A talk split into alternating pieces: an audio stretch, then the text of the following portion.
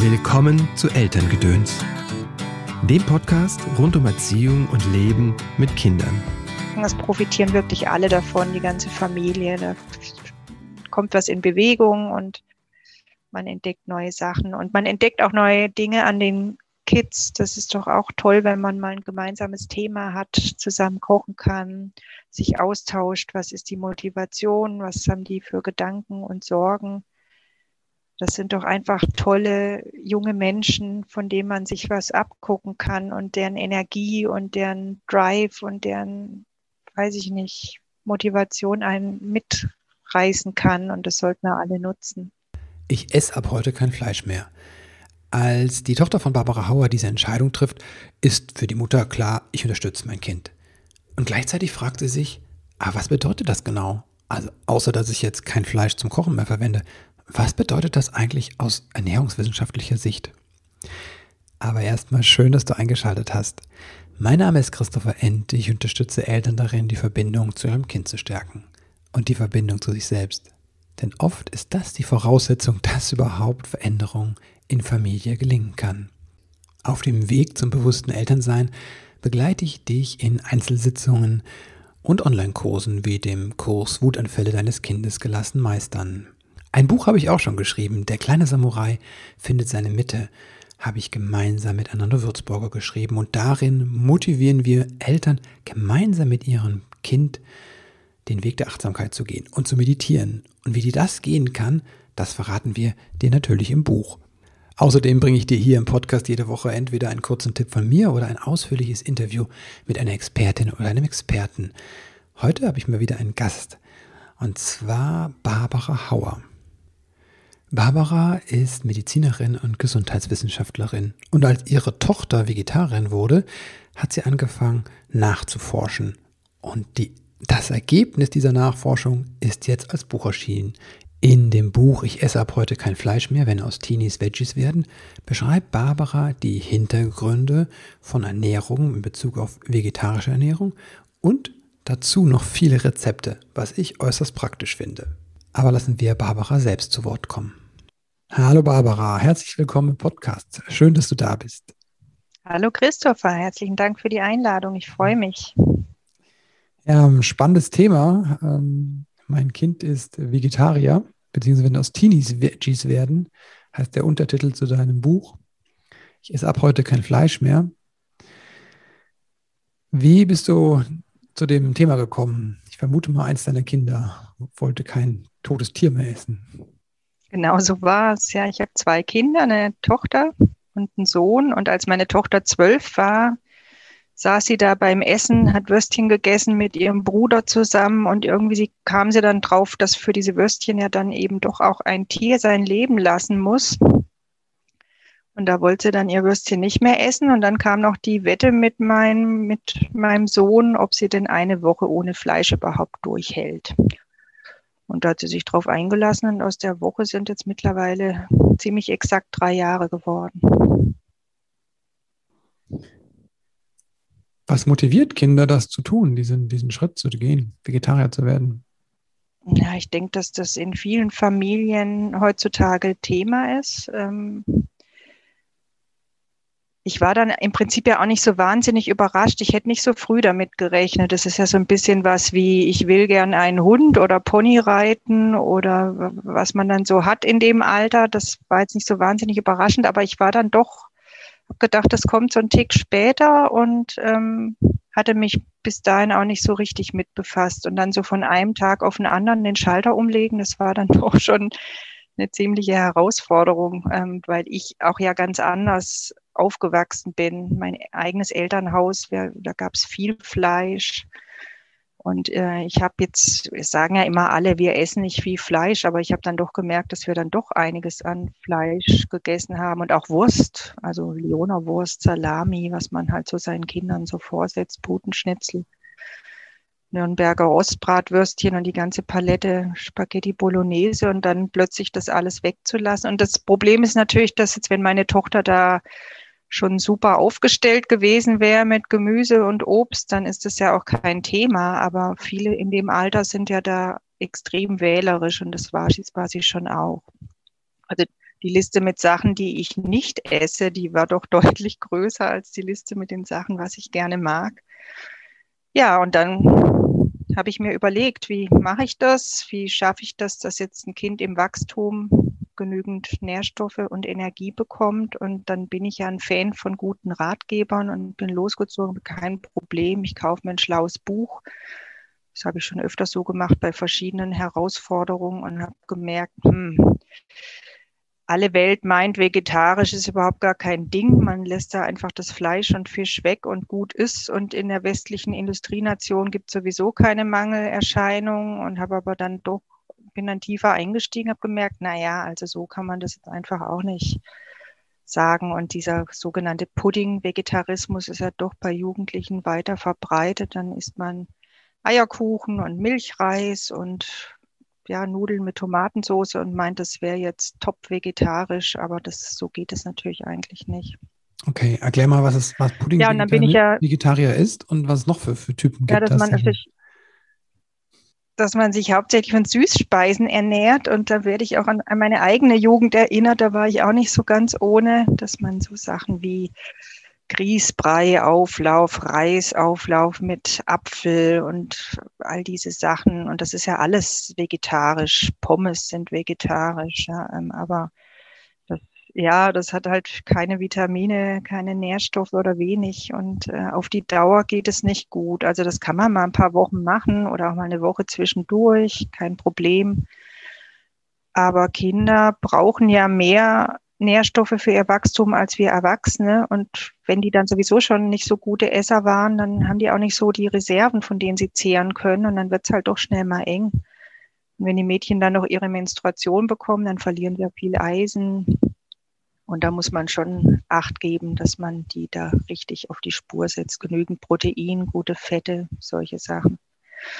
Ja, und ansonsten an Ernährungsstilen, das ist ja nachgefragt. Ähm, also viele, die halt so, die, als sich manchmal auch als Teilzeit-Vegetarier bezeichnen, das, das nennt man heutzutage Flexitarier, also hin und wieder mal Fleisch, eigentlich maximal einmal die Woche, aber da sind die Definitionen weichen da voneinander ab. Veganer sind natürlich die strengsten Vegetarier, die verzichten ja auch auf tierische Produkte wie Eier und Milch und Milchprodukte. Und das ist ja auch noch mehr als Vegetarier so eine Lebensstil-Einstellung, dass man auch auf sonstige tierische Produkte, wenn es irgendwie geht, Leder oder Seide, Wolle, solche Sachen und dass äh, man auch keinen Honig verzehrt, weil der ja sozusagen von den Bienen produziert wird, das ist schon die strengste Form des Vegetarismus. Aber mein Buch handelt von den sogenannten Ovo-Lacto-Vegetariern. Das sind die, die noch Eier und Milchprodukte essen. Mhm. Was ist so sehr aus medizinischer Sicht der Unterschied jetzt zwischen vegan und vegetarisch, also ähm, Ovo-Lacto-Vegetarier? Also was, was ist der Vorteil oder Nachteil von den beiden Sachen, wenn man die miteinander vergleicht?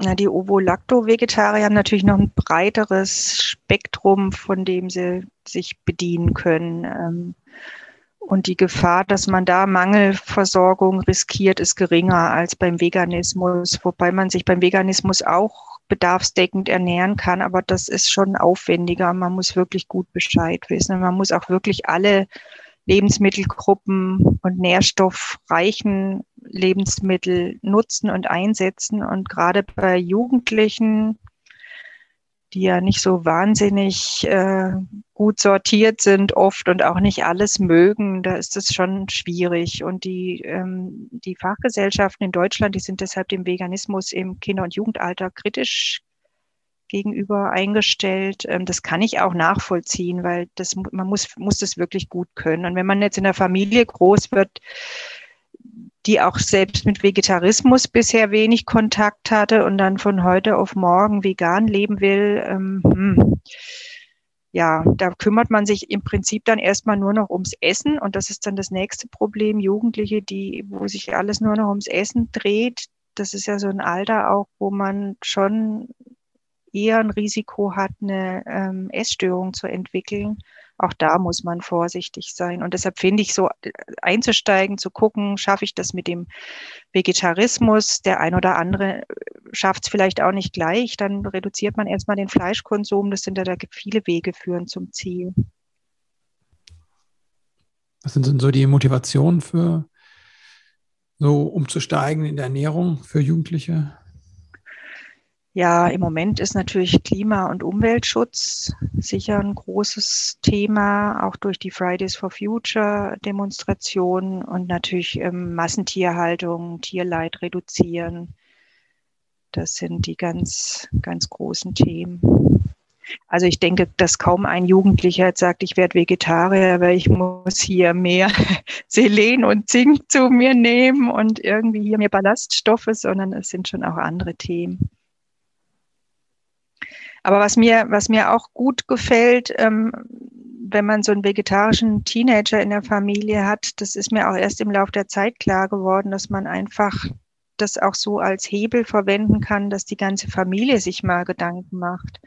Wo stehen wir denn? Und im Prinzip wollen ja ganz viele ihren Fleischkonsum reduzieren. Und das muss ja auch sein. Das ist ja keine Frage. So kann das nicht weitergehen. Und dass die Massentierhaltung äh, klimaschädlich ist, das, äh, da führt jetzt irgendwie einfach auch kein Weg dran vorbei. Und da muss man mal ran. Und ich finde, das ist ein guter Auftakt zu sagen, hey, wir gucken mal, wie kriegen wir das hin, wie unterstützen wir dich, äh, wir probieren auch neue Sachen aus. Es gibt ja so viele Möglichkeiten, wenn man das vergleicht zu vor 20 Jahren. Es gibt auch dank der Veganer, muss man auch sagen, so viele tolle Fleischalternativen und Rezeptdatenbanken. Und das ist ja, als ich Jugendliche war, ich kenne ja auch einige Frauen in meinem Alter, die da Vegetarierinnen waren, da gab es tatsächlich außer Beilagen äh, gab es für die nichts und die mussten sich da irgendwie selber durchboxen.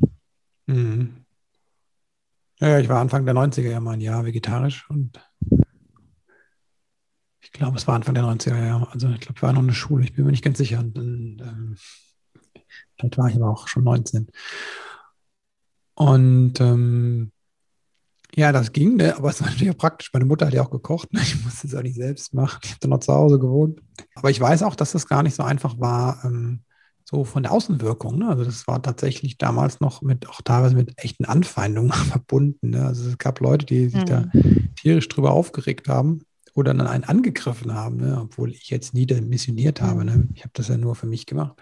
Aber interessanterweise gab es da viele, die sich da, da gab es da echt Irgendeiner hat mir mal gesagt, dann dürfte ich auch nicht auf dem Gras laufen, weil ich würde ja auch das Gras verletzen. Also ähm, mhm. das triggert anscheinend auch manche Leute. Ich weiß nicht, wie das heute ist. So. Also bei meinem Sohn ist es eher so, dass er auch Vegetarier, dass es ähm, eher so ein bisschen Bewunderung im Freundeskreis ist. Ne? Ja, also ich bin, habe mich schon auch gewundert. Ähm, ich habe ja dann auch ähm, aufgehört, Fleisch zu essen. Ich esse ganz selten mal noch Fisch. Ähm, zum einen hatte ich das ja eh auch vor und dann ging es mir auch gesundheitlich phasenweise nicht gut und das war für mich so ein guter Impuls. Ich probiere das jetzt mal und das hat, glaube ich, meiner ganzen Familie ganz gut getan. Aber diese, diese ähm, Abwehrhaltung, auf die man trifft, ich bin jetzt auch niemand, das ist auch überhaupt nicht mein Ziel, hier zu missionieren. Ja, ich möchte irgendwie Leute unterstützen, die in der Situation sind, in der ich vor drei Jahren war damit sie das gut hinkriegen, gut informiert sind, sich schnell einen Überblick verschaffen. Aber es geht mir jetzt nicht darum, in die Welt zu ziehen und zu sagen, hey, also das ist so ein Beieffekt, den ich sehr schön finde, wenn man da Impulse setzt und was bewegen kann, da wäre ich auch sehr glücklich drüber. Aber ich, Essen ist ein ganz sensibles, persönliches Thema und da hat auch jeder so seine Haltung, Meinung, da ist jeder von uns so sozialisiert, da hat jeder sein kulturellen Background, seine Kindheitserinnerung, da hängt so unglaublich viel dran. Und ich merke doch aber auch immer wieder, dass da oft so ein so reflexartige Sprüche kommen, wo ich so schlucken muss, ja, ähm, oder wenn ich dann auch mal sage, na ja, Massentierhaltung, das ist ja irgendwie schon auch einfach, es ist ja einfach nicht schön, was den Tieren da widerfährt. Und da habe ich das Gefühl, da werde ich sofort in so eine Ecke verfrachtet von manchen oder es kommt dann so dieses, ja, ich esse ganz selten Fleisch oder das lasse ich mir nicht wegnehmen oder aber es ist so ein Prozess, es ist wirklich ein Prozess und ich, ich glaube, den fängt man irgendwann an und dann geht man so auch einen Schritt nach dem anderen. Ähm, und ich glaube einfach schon dieses wertschätzende, bewusstere Fleischessen, das ist einfach schon, schon ein Schritt in die, in die, in eine gute Richtung. Und ähm, ja, wenn man das gut auswählt, was man dann isst und das auch bewusst und das schätzt und als was Besonderes sieht, das ist ja das, wo wir hin zurück müssen.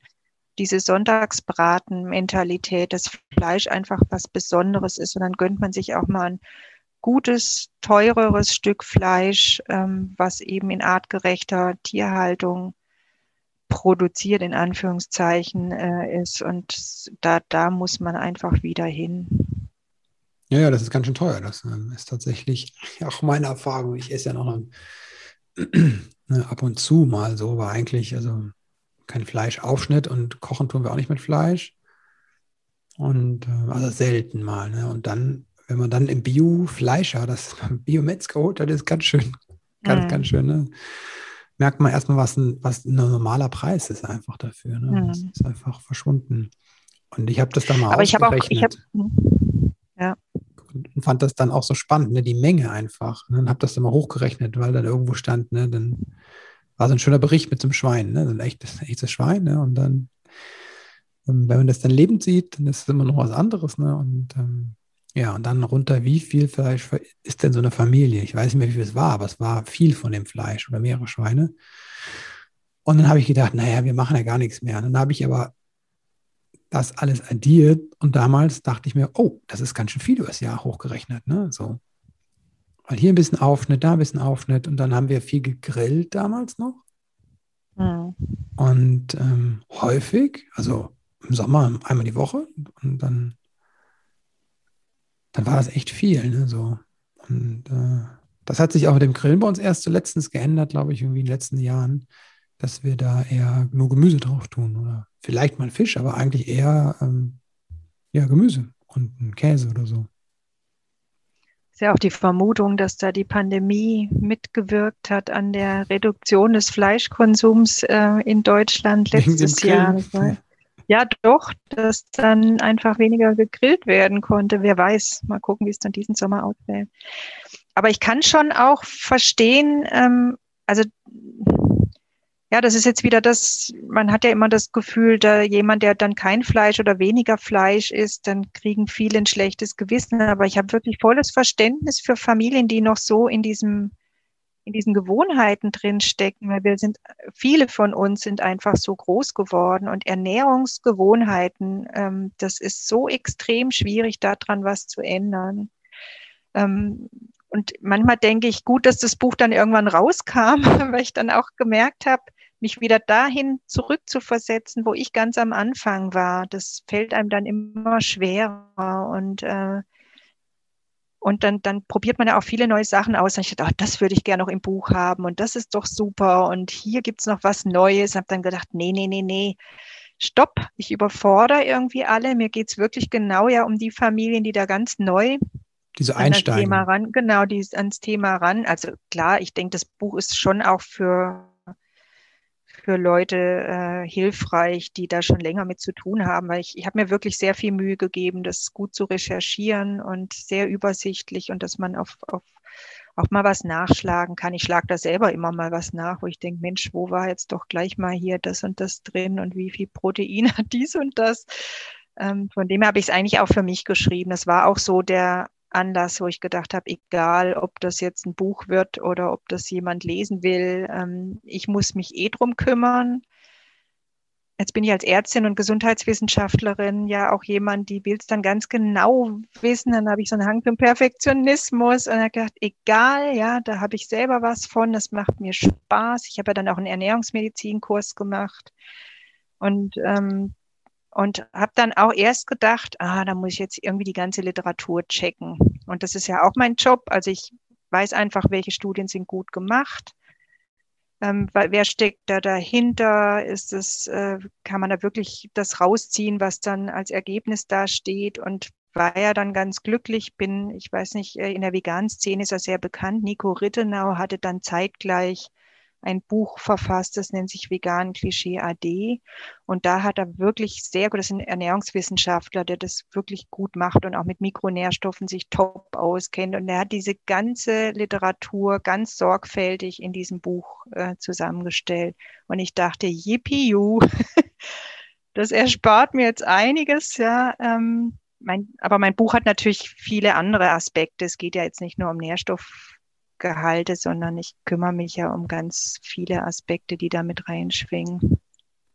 Aber vielleicht sind Nährstoffe Beispiel, ein ganz guter, ja. Vielleicht ja. sind Nährstoffe ein ganz guter Aufhänger. Was, worauf muss ich achten? Oder was sind die Gefahren, die passieren? Du hast ja schon gesagt, ne? also wenn Mädchen in die ähm, Pubertät kommen und ähm, menstruieren, dann ne, der, der, die Gefahr mit dem Eisen der Versorgung. Was sind mhm. noch, noch für Punkte, die, die wichtig sind, vielleicht, die ich beachten muss? Oder was sollte ich kennen? Also man muss, muss bei, den, bei den sogenannten Makronährstoffen, das sind ja die äh, Fette und äh, Kohlenhydrate und Proteine, da, da muss man bei den Proteinen natürlich gucken, weil Fleisch und Fisch natürlich gute Proteinlieferanten sind. Und jetzt hat man als, wenn man auch Milchprodukte und Käse und sowas zu sich nimmt, die und Joghurt, ähm, haben ja auch viel Protein, aber man sollte dann einfach auch zusehen, dass man auch die pflanzlichen Proteinquellen nutzt. Die da wären, zum Beispiel willst du ein paar verraten? Ja, also Hülsenfrüchte sind einfach mhm. top. Ähm, Sojaprodukte und natürlich der Tofu, wo alle lächeln, aber es gibt auch noch, also Linsen zum Beispiel, da kannst du so wahnsinnig viel draus machen, Suppen und Salate und Burger Patties und Aufstriche und, und, und. Ja, ähm, also Hülsenfrüchte habe ich wirklich entdeckt für unsere Familie. Da, da da hat man so viel mit abgedeckt und da sind auch so viele Vitamine Ballast, Ballaststoffe drin, da führt echt kein Weg dran vorbei. Und das gleiche gilt für Nüsse. Nüsse sind einfach super. Ähm, da sind eigentlich alle Nüsse cool, ja, ob jetzt Walnüsse oder Cashew oder was auch immer. Paranüsse haben viel Selen, da darf man nicht zu viele essen, aber mit Nüsse dazu und Hülsenfrüchte ist schon mal wirklich top. Und dann, dann noch von Weißbrot oder so Pseudo-Vollkorn auf Vollkornbrot umsteigen und das dann noch mit Sauerteig. Ja. Und, das, und damit hat man dann schon mal wirklich einen Riesenschritt nach vorn gemacht. Mhm. Wieso der Sauerteig? Der Sauerteig, der, ähm, der verhindert, also es gibt so Phytine oder Phytatsäure, die ähm, hemmt sozusagen die Aufnahme unter anderem von Eisen. Mhm. Und wenn man den Sauerteig dazu macht, dann wird das sozusagen ausgeschaltet und dann ist die ah, okay. Resorption viel besser. Also es gibt ja manche Sachen, die in Pflanzen, in Pflanzen nicht so gut resorbierbar mhm. sind. Da zählt auch das Eisen dazu. Das ist das, ja das Tolle an dem Fleischeisen, dass das so gut aufgenommen wird. Aber das kann man aus den Pflanzen auch gut aufnehmen, wenn man es zum Beispiel mit Vitamin C kombiniert. Und da gibt's so Tricks und Kniffe, wie ich einfach äh, Sachen kombinieren kann, auch bei Proteinen, bei pflanzlichen Proteinen. Die sind ja manchmal auch nicht so hochwertig wie tierische Proteine, aber wenn ich das schlau kombiniere, dann äh, kann ich da die Aufnahme viel besser machen. Ja, und dann gibt's halt beim, äh, beim Jugendlichen, die brauchen Zink, also die haben in vielen Sachen höheren Bedarf als Erwachsene, weil die ja im, im Wachstum sind und wirklich, also was der Körper da leistet und auch an Hirnentwicklung und Konzentration in der Schule, da muss man einfach gut versorgt sein. Zink, Selen, Calcium ist ganz wichtig, wenn man da Käse und Milch und so hat natürlich viel Kalzium, aber da gibt's auch gute pflanzliche Alternativen. Und da ist der super Tipp, dass man, äh, wenn man Mineralwasser kauft, dass man da auf kalziumreiches Mineralwasser achtet. Und da gibt es sehr kalziumreiche Mineralwässer. Da muss man mal gucken, was einem schmeckt und was man so in der Region hat, weil jetzt äh, aus Frankreich im LKW das mhm. kalziumreiche Mineralwasser einfahren lassen. Das ist jetzt auch nicht im Sinne des Erfinders, aber da gibt es ganz gute Möglichkeiten.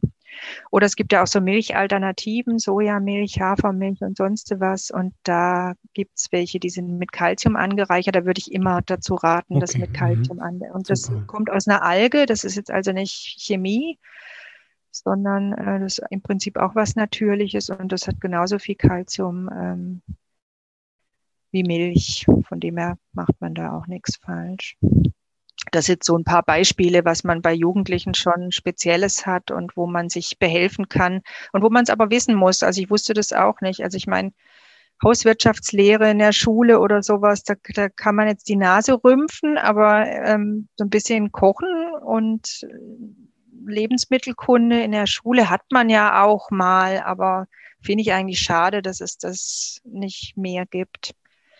Und die Jugend ist total prägend. Das wissen wir ja auch von unserer eigenen Jugend, auch was Essen anbelangt. Und es gibt doch, also ich meine, die, jüngeren Kinder, die, die machen sich da nicht groß Gedanken, die essen mehr oder weniger, was auf den Tisch kommt. Aber die Jugendlichen, die kurz vorm Sprung sind ins Erwachsenenleben und sich dann selber auch ernähren müssen, denen sollten wir wirklich auch gute Werkzeuge an die Hand geben, damit sie einen guten Start haben. Und ich merke immer, dass die jüngere Generation, meine jüngeren Kollegen auf der Arbeit und äh, Kollegen und Kolleginnen, was die ernährungsmäßig mir da voraus hatten, da kann ich die nur drum beneiden. Die sitzen alle da mit ihren Tupperschüsseln, mit ihrer roten Beete und Kichererbsen und Sprossen und Körnern und das machen die sich da in der Mikrowelle warm und ich denke immer so, boah, Wahnsinn, ja. Und jetzt, wo ich so viel mehr weiß, denke ich immer, hey, das ist ja super toll zusammengestellt und da sind auch viele Veganer, ja, und die machen das einfach, aber die stellen sich dann natürlich auch am Abend vorher hin oder kochen den ganzen Sonntag und bereiten sich da ihre, ihre, ihre Mittagsspeisen zu. Toll. Verstanden? Da höre ich eine Wertschätzung raus, wie du ja, sagst, ja, auf jeden gegen, Fall, ja. gegenüber den Kindern, die ähm, das ja auch in die Familie reintragen einfach. Ne? Ja, also da finde ich, kann man gegenseitig total voneinander profitieren.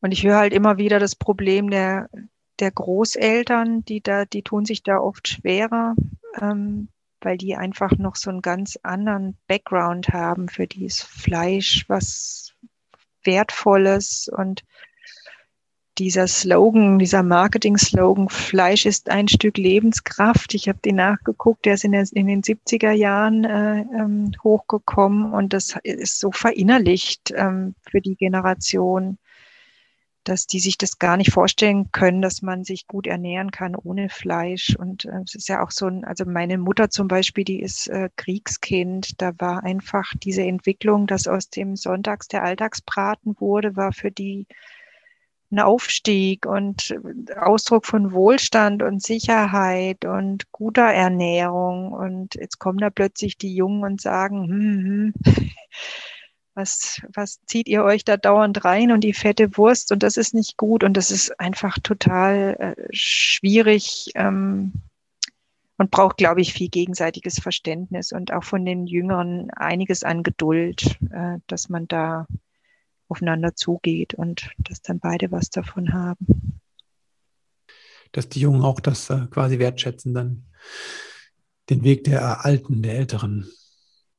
Ja, oder halt auch tolerant und verständnisvoll sind und nicht im Hauruck-Verfahren vorgehen, sondern also ich weiß nicht, ich habe auch manchmal das Gefühl, ähm, äh, es ist ja auch belegt, dass Männer vor allem sehr fleischaffin sind und auch in der älteren Generation. Und die Frauen sind da manchmal so ein bisschen zugängiger, die da auch meistens in der Küche stehen. Und dass man dann einfach versucht, da, ja, dass die Oma vielleicht mit dem Enkelkind dann auch mal was kocht oder mal auch was ausprobiert und probiert. Und ähm, da habe ich eigentlich ganz gute Erfahrungen gemacht. Ich will jetzt nicht die Männer hier äh, schlecht machen, aber die Generation der Männer, da kochen ja doch nur wenige und die sind es einfach gewohnt, dass mittags dann die Hauptmahlzeit Fleisch ist und dann gibt's halt noch ein paar Beilagen und dass man jetzt das Gemüse als Hauptmahlzeit isst, das ist, muss ich einfach erst langsam so ein bisschen etablieren. Weißt du, wie das äh, menschheitsgeschichtlich war? Also in den 70er Jahren ist noch relativ, ist ja nicht so lange her, ne? also es ist ja irgendwie erst in der zweiten Hälfte des 20. Jahrhunderts, dass diese Industrialisierung der Landwirtschaft so eingesetzt hat. Ähm, also dass die Kühe so überzüchtet wurden, irgendwie, weiß nicht, 20.000 Liter, 40.000 Liter Milchleistung mhm. im Jahr, 20.000 Liter, das ist einfach völlig neben der Spur. Ne? Also, glaube ich, normale Kuh gibt irgendwie ein Zehntel oder so. Ähm, ja, aber ich wundere mich immer, dass man das, also wie alt musste ich eigentlich werden, ja, um zu begreifen, was sich da alles abgespielt hat. Das wurde einfach auch nicht thematisiert und, äh, und, und gerade in der Großelterngeneration wurde das ja auch nicht thematisiert. Und die kennen ja auch die Landwirtschaft noch aus einem ganz anderen, aus einer ganz anderen Ära, ja, und äh, ja, und was da passiert ist in den letzten paar Jahrzehnten, das kann man eigentlich fast nicht fassen. Und wenn das jetzt hier so historisch ist, ich muss so lachen, irgendwie hat da neulich jemand, äh, wurde, wurde irgendwie so versteinerter äh, Kot analysiert und man konnte dann feststellen, wie wie abwechslungsreich damals gegessen wurde. Und wir denken ja immer, hm, die Armen, die mussten sich von so einer Handvoll Beeren und ein paar Wurzeln und dann gab's halt irgendwie gelegentlich mal wurde dann so ein Viech erledigt äh, und, und man konnte dann oder erlegt und man konnte ein bisschen Fleisch essen, aber nix. Die, die haben wirklich sehr, sehr äh, abwechslungsreich gegessen. Und wir mit unseren Supermärkten voll bis unters Dach mit allem Möglichen ernähren uns halt doch am Ende sehr relativ einseitig. Ja. einseitig Mhm. ja. Ja. Ja, ich hatte mit ähm, äh, Julia von Confidimus ähm, letztens ein Interview zum äh, intuitiven Essen. Ne? Und das einfach, dass das eigentlich Babys kommen auch noch auf die Welt, dass die ganz genau wissen, wie viel und was sie, ne? So. Du kannst quasi ein Baby nicht überfüttern mit, mit ne? das, dreht, das dreht einfach den Kopf weg, wenn es satt ist. Ne? Und irgendwann setzt das aber ein, dass wir das äh, quasi dem Kind wegmachen, als klären, was es jetzt essen müsste und wie viel und den Teller aufessen und solche Sachen. Ne? Oder nicht zu viel, das gibt es in alle Richtungen. Aber eigentlich wird da der Impuls, ne, dieses natürliche Wissen, was ich gerade brauche, wird da unterdrückt. Man, bei Tieren sagt man das ja auch, wenn es denen schlecht geht, dann essen die bestimmte Dinge nicht oder besti essen bestimmte Dinge, suchen dann auch so Kräuter. Ne? Also welche Kühe, die draußen sind, wirklich auf einer, äh, jetzt nicht auf so einer Weide mit nur Gras, sondern ne, in wirklich einer freien Natur ist, die suchen sich dann, wenn es ihnen schlecht geht, bestimmte Kräuter, weil die einfach wissen, dass mhm. denen das gut tut. Oder Pferde halt.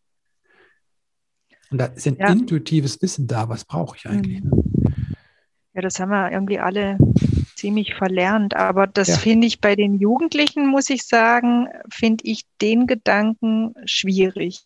Wenn ich jetzt einen Jugendlichen sozusagen, der sagt mir, ich bin jetzt hier, möchte jetzt nur noch vegetarisch essen und ich lasse den völlig alleine machen und würde dann auf die Intuition hoffen, dann bist du verlassen. Naja, der Impuls ist ja auch schon weg an der Stelle. Der, ja, ja, genau, ja, der genau. wird ja ganz früh da, weg. Und da sehe ich halt wirklich unsere Verantwortung auch, mhm. dass man, ähm, ich beschreibe das im Buch. Ich habe ja dann diese Buchidee ist ja langsam entstanden und ich habe dann mit vielen Leuten drüber gesprochen. Ich habe auch so eine Mini-Marktanalyse gemacht und ein paar Interviews in meinem Bekanntenkreis, weil ich gedacht habe, brauche eigentlich nur ich dieses Buch oder brauchen das auch andere? Ja, machen andere das alles richtig und da steht ständig der Rohkosteller auf dem Tisch und, und äh, es werden Nüsse geknabbert und die wissen, wie es geht und nur ich habe den Schuss nicht gehört. Ja, und dann habe ich mich halt mit verschiedenen Leuten unterhalten und habe dann doch gemerkt, hm, nee, es geht vielen so wie mir.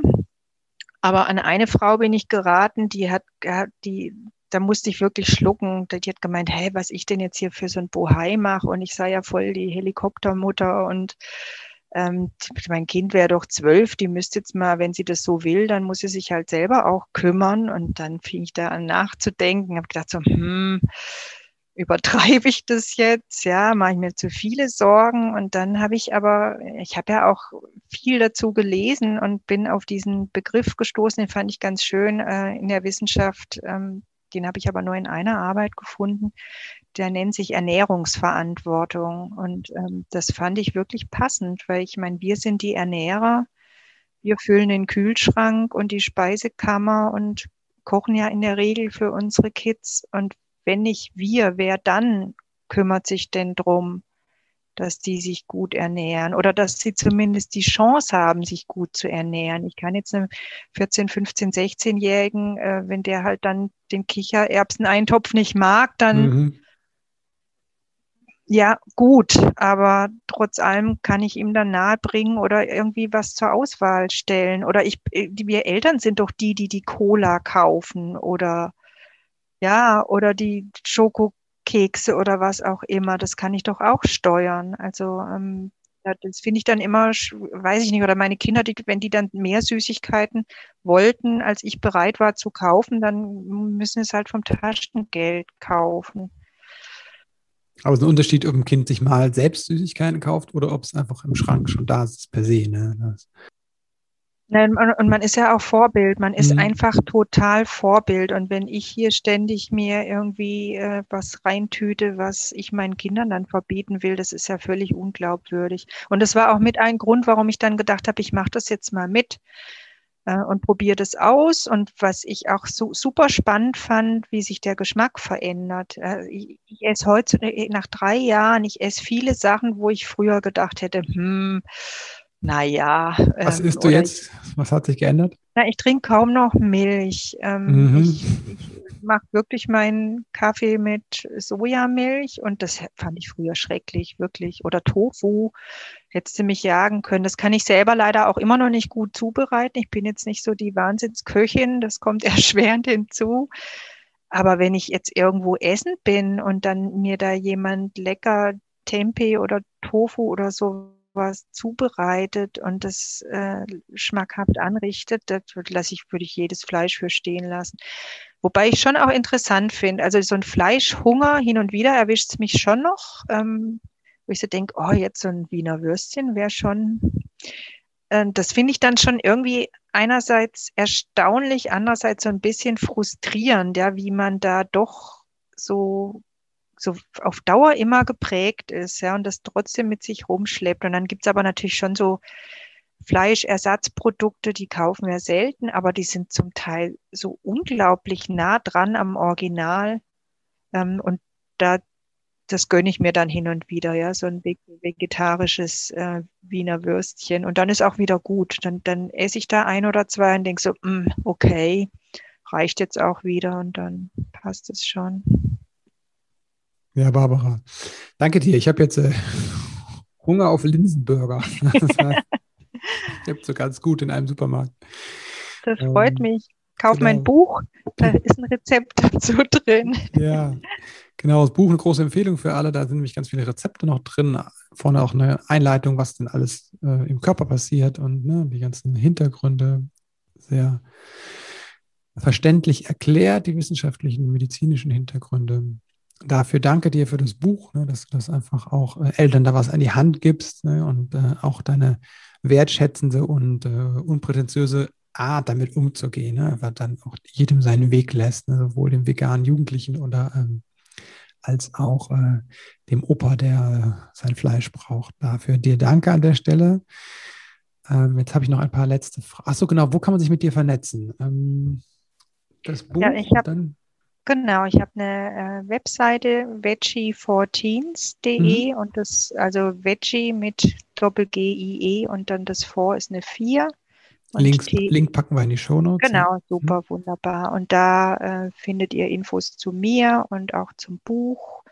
Und äh, ja, da habe ich auch verlinkt so ein paar Interviews und ähm, Beiträge, die ich schon gemacht habe dazu ja, würde würd mich sehr freuen, wenn ihr da drauf guckt. Ähm, und oder es kennt auch jeder, glaube ich, jemand im Umkreis, der genau in der Situation ist, Hilfe, mein Kind ist jetzt Vegetarier, was mache ich? Und ich kann nur sagen, es profitieren wirklich alle davon, die ganze Familie. Da kommt was in Bewegung und man entdeckt neue Sachen und man entdeckt auch neue Dinge an den Kids. Das ist doch auch toll, wenn man mal ein gemeinsames Thema hat, zusammen kochen kann, sich austauscht. Was ist die Motivation? Was haben die für Gedanken und Sorgen? Das sind doch einfach tolle junge Menschen, von denen man sich was abgucken kann und deren Energie und deren Drive und deren, weiß ich nicht, Motivation einen mitreißen kann. Und das mhm. sollten wir alle nutzen. Super, danke dir. Jetzt habe ich noch zum Abschluss die letzten Fragen, die alle meine Gäste beantworten dürfen, wenn sie möchten. Und zwar, wenn du an deine eigene Kindheit denkst, was hat vielleicht gefehlt, was du dir selbst beibringen musstest?